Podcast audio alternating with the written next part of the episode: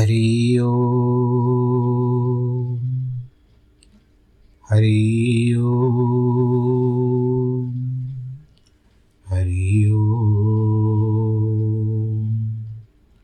गुरुर्ब्रह्मा गुरुर्विष्णु गुरुर्देवो महेश्वरः गुरुर्साक्षात् परब्रह्म तस्मै श्री गुरवे नमः।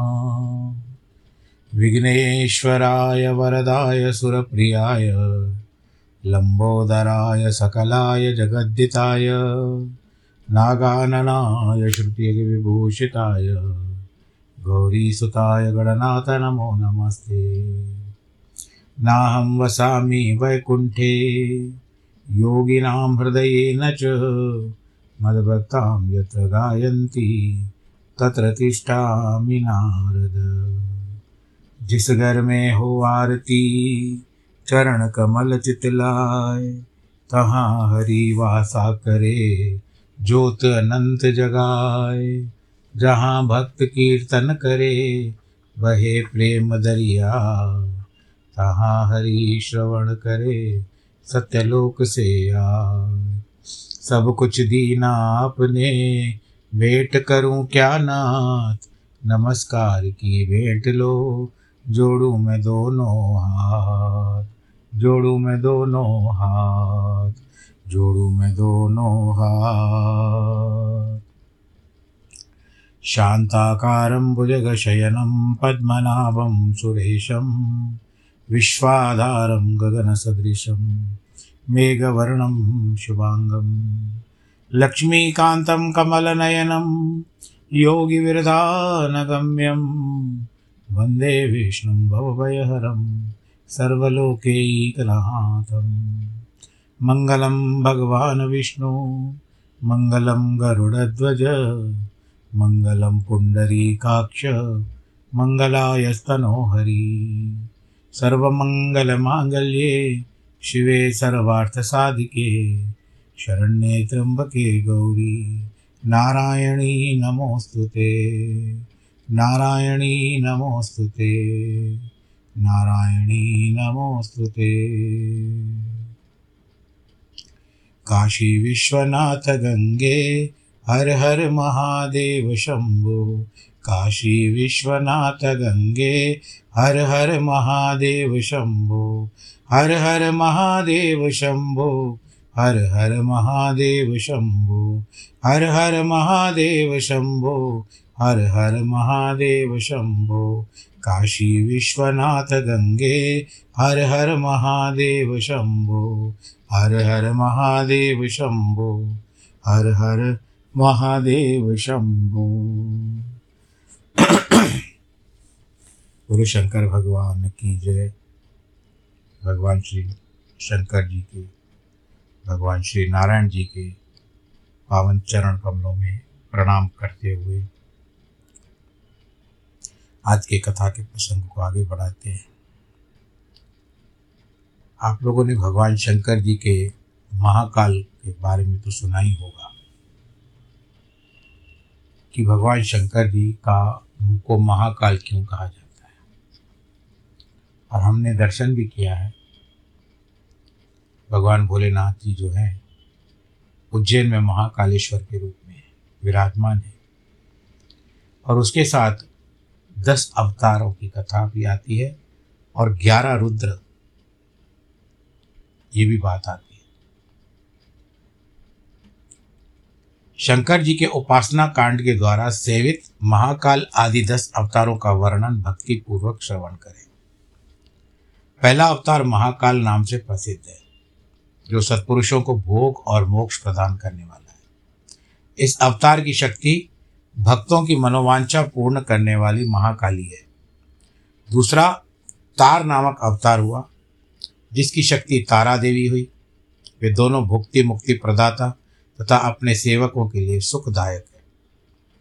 बाल भुवनेश नाम से तीसरा अवतार हुआ है।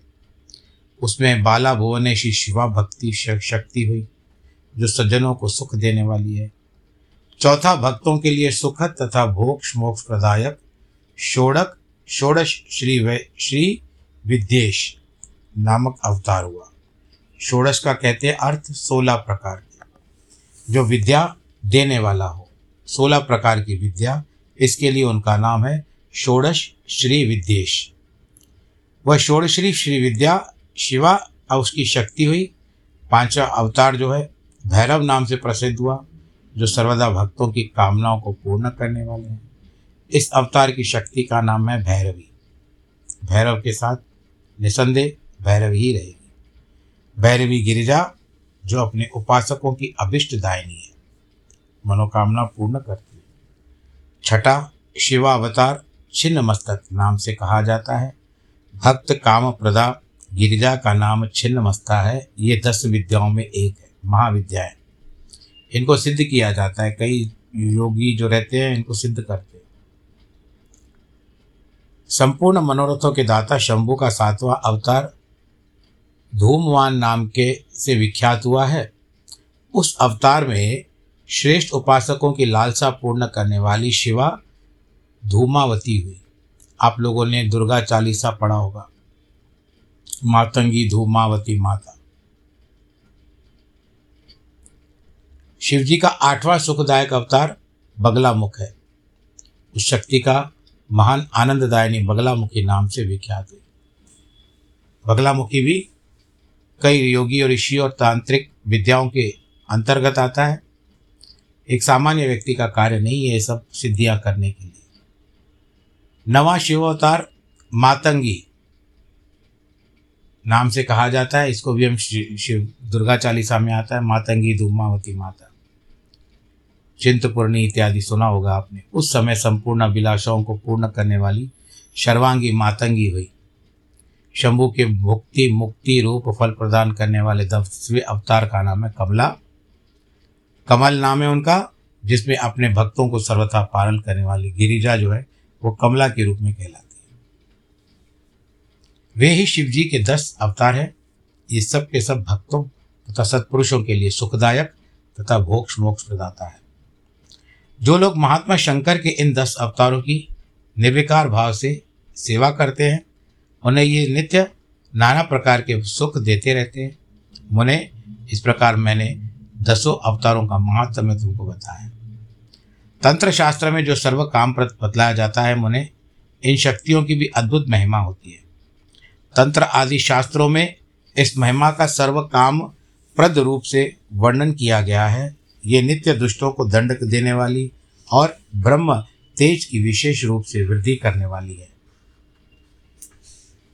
हे ब्रह्मन, इस प्रकार तुमसे महेश्वर के महाकाल आदि 10 शिव अवतारों का शक्ति जैसे शक्ति होती है वैसे वर्णन किया है। शिव और शक्ति के साथ जो मनुष्य समस्त शिव पर्वों के अवसर पर इस परम पावन कथा का भक्तिपूर्वक पाठ करता है, वह शिव जी का परम प्यारा होता है।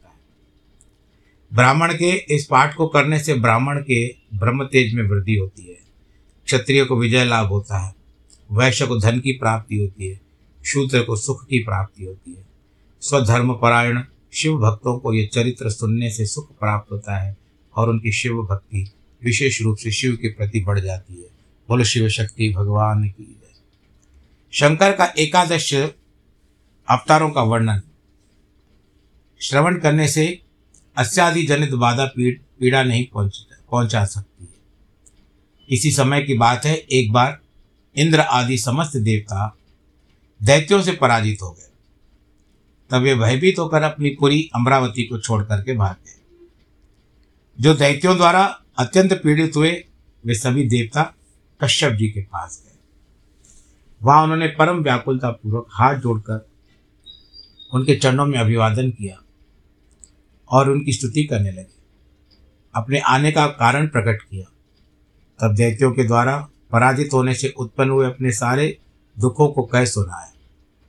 तब उनके पिता कश्यप जी ने देवताओं की उस कष्ट कहानी को सुनकर अधिक दुखी नहीं हुए, क्योंकि उनकी बुद्धि शिवजी की में आसक्त थी। हे मुने, उन शांत बुद्धि मुनि ने धैर्य धारण करके देवताओं को आश्वासन दिया और स्वयं परम हर्षपूर्वक विश्वनाथपुरी काशी को चल पड़े। वहाँ पहुंचकर उन्होंने गंगा जी के जल में स्नान करके अपना नित्य नियम पूरा किया। फिर आदरपूर्वक उमा सहित सर्वेश्वर भगवान विश्वनाथ की भलीभांति अर्चना की। उसके बाद शंभु दर्शन के उद्देश्य से एक शिवलिंग की स्थापना करके वे देवताओं के हित के लिए घोर तप करने लगे। शिवजी के चरण कमलों में आसक्त मन वाले धैर्यशाली मुनिवर कश्यप को जब यूँ तप करते हुए बहुत समय व्यतीत हो गया, तब सत्पुरुषों के गति स्वरूप भगवान शंकर अपने चरणों में तलीन मन वाले कश्यप ऋषि को वर देने के लिए वहाँ प्रकट हुए। बोलो शंकर भगवान की। भक्तवत्सल महेश्वर परम प्रसन्न तो थे ही, अतः वे अपने भक्त मुनिवर कश्यप से कहते हैं वर मांगो। उन महेश्वर को देखते ही कश्यप बहुत खुश हो गए, कहते हैं हाथ जोड़ करके, हे महेश्वर मैं सर्वथा आपका शरणागत हूँ, देवताओं के दुख का विनाश करके मेरी अभिलाषा पूर्ण कीजिए। मैं पुत्रों के दुख से विशेष दुखी हूँ, मुझे सुखी कीजिए क्योंकि आप देवताओं के सहायक हैं।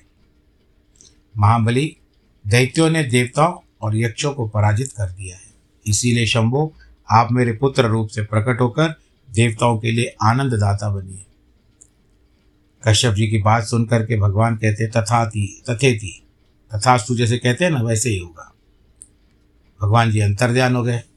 तब कश्यप जी भी महान आनंद के साथ आ गए। उन्होंने सारा वृत्तांत अब देवताओं को सुनाया।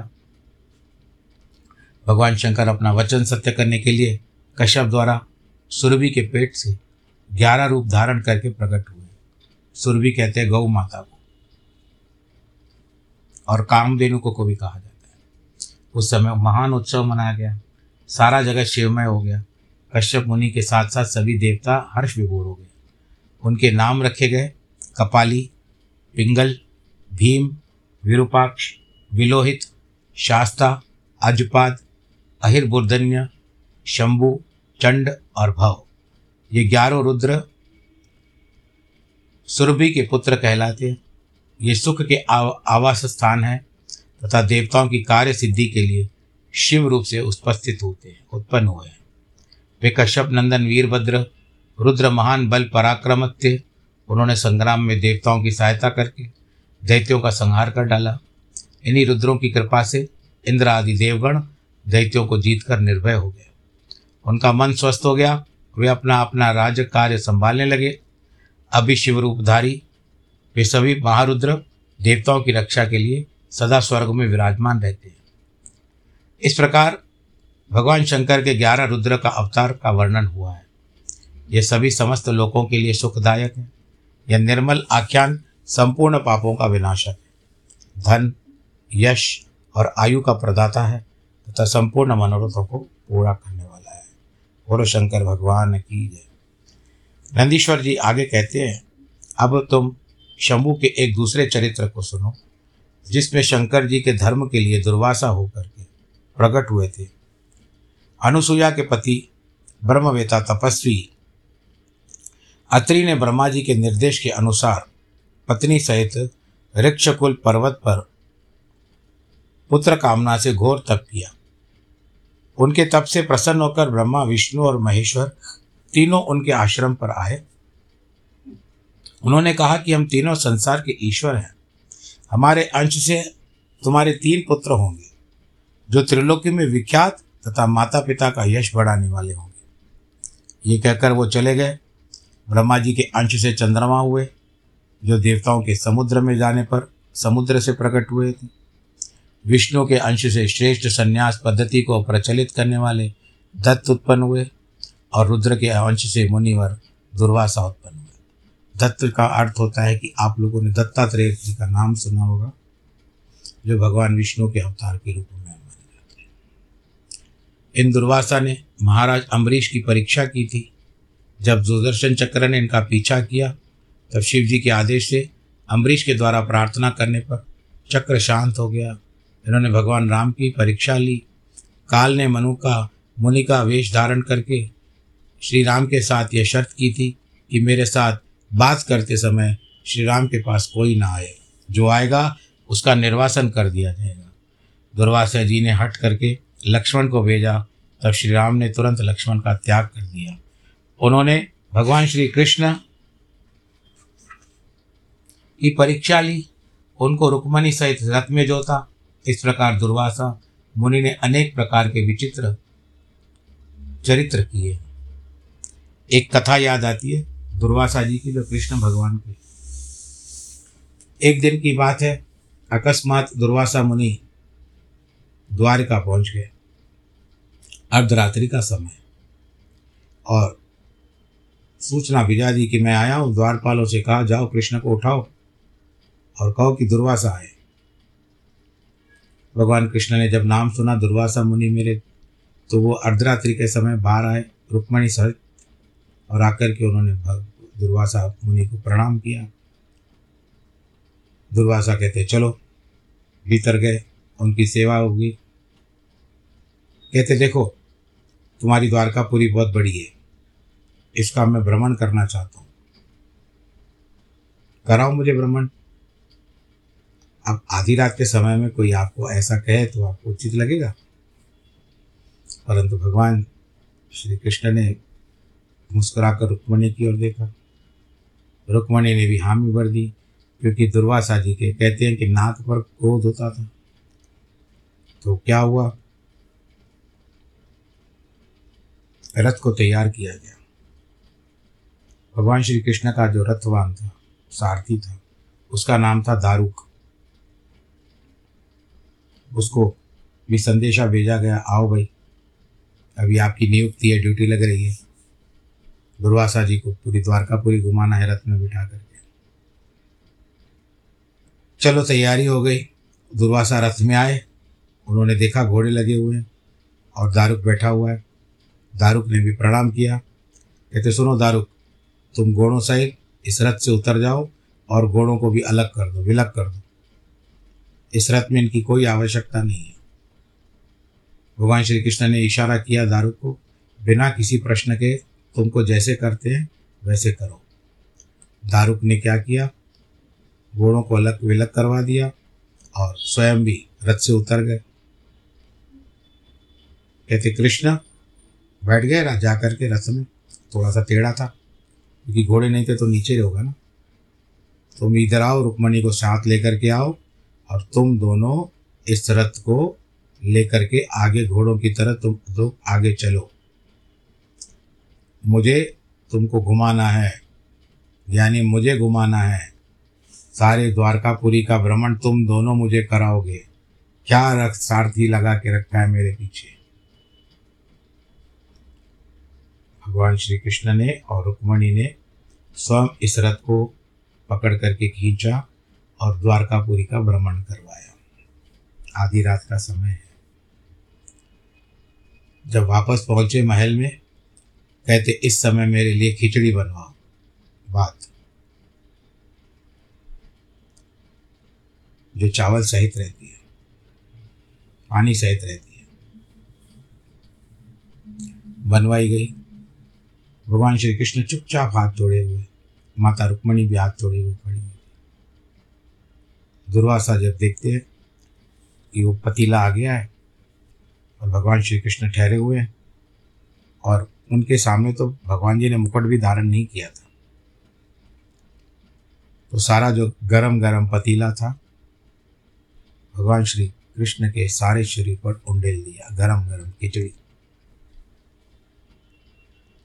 विचार करिए प्रभु की क्या दशा होती होगी। हमको थोड़ी सी ऐसे क्या जलन हो जाती है तो कितना कितना तड़पते हैं हम लोग, तड़पन कितनी होती है, कितनी बुरी दशा होती है। परंतु फिर भी सारी खिचड़ी उंडेल दी, पतीला भी बड़ा था, वो सारी खिचड़ी प्रभु के शरीर के ऊपर चली गई। परंतु भगवान जी ने एक शब्द नहीं कहा, चुपचाप हाथ जोड़े खड़े रहे। तब यह देख करके दुर्वासा के आंखों में अश्रु धारा बह गई। कहते तुझे कितना भी परख ले कृष्ण, पर सामने वाला जो पारखी होता है वह हतप्रभ रह जाता है तेरी माया के आगे। आज तेरी सहन शक्ति का पता चल गया कि तेरे भीतर कितनी सहन शक्ति है। आज मैंने इतनी तुझे तकलीफ दिया करके, कष्ट दिया, पर तूने सब बातें मेरी मानी और यहाँ तक कि इतना निष्ठुरतापूर्वक मैंने सारी जो गरम खिचड़ी थी, पतली खिचड़ी, उसको मैं तेरे तुझ पर उंडेल दिया पूरा, फिर भी तूने चूं तक नहीं किया। मैं तुझसे क्षमा मांगता हूँ और मैं तुझे ये वरदान देता हूँ कि जिस ऊपर से लेकर के पैरों तक, जहाँ तक खिचड़ी गई है, तेरा सारा शरीर वज्र हो जाएगा। इसके ऊपर, शरीर के ऊपर कोई अस्त्र शस्त्र का प्रहार नहीं कर पाएगा। यह वरदान दे करके चले गए। अब उसके बाद आपको पता है कि भगवान श्री कृष्ण जब युद्ध में भी गए थे, उनको अस्त्र शस्त्र तो खैर उन्होंने उठाया ही नहीं था, परंतु अंत समय की बात है कि जब भगवान श्री कृष्ण इस लोक को छोड़ना चाहते थे, तब उन्होंने क्या किया था, बैठे हुए थे तो एक बहेलिया आया और आकर के उसने तीर लगाया। तीर लगा जा कर के भगवान श्री कृष्ण के पैर के तले में, क्योंकि भगवान ठहरे हुए थे तो खिचड़ी जो है पैर के तले में नहीं पहुंच पाई थी, इसके लिए भगवान श्री कृष्ण को वहाँ पर तीर लगा और भगवान जी ने इस लोक को छोड़ दिया। बोलो कृष्ण कन्हैया लाल की जय, बोलो दुर्वासा मुनि की जय। इसके बाद तुम हनुमान जी का चरित्र श्रवण करो। हनुमत रूप से शिव जी ने बड़ी उत्तम लीलाएं की है। इसके रूप से महेश्वर ने भगवान राम का परम हित किया था। पर सारा चरित्र सब प्रकार के सुखों का दाता है, उसे तुम प्रेम पूर्वक सुनो। एक समय की बात है जब अत्यंत अद्भुत लीला करने वाले गुणशाली भगवान शंभू को विष्णु के मोहिनी रूप का दर्शन प्राप्त हुआ। तब ये कामदेव के बाण से आहत हुए, शुद्ध हो उठे थे।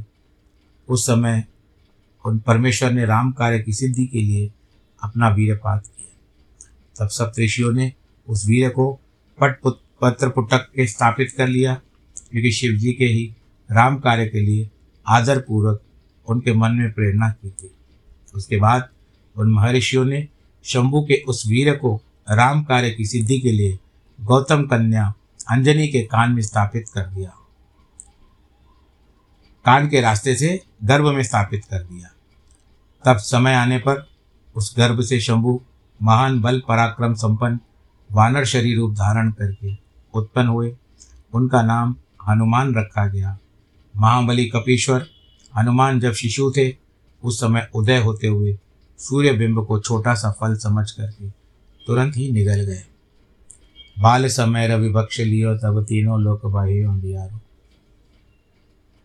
जब देवताओं ने उनकी प्रार्थना की, तब उन्होंने उस महाबली सूर्य को सूर्य जान करके उगल दिया। तब देव ऋषियों ने उन्हें शिव का अवतार माना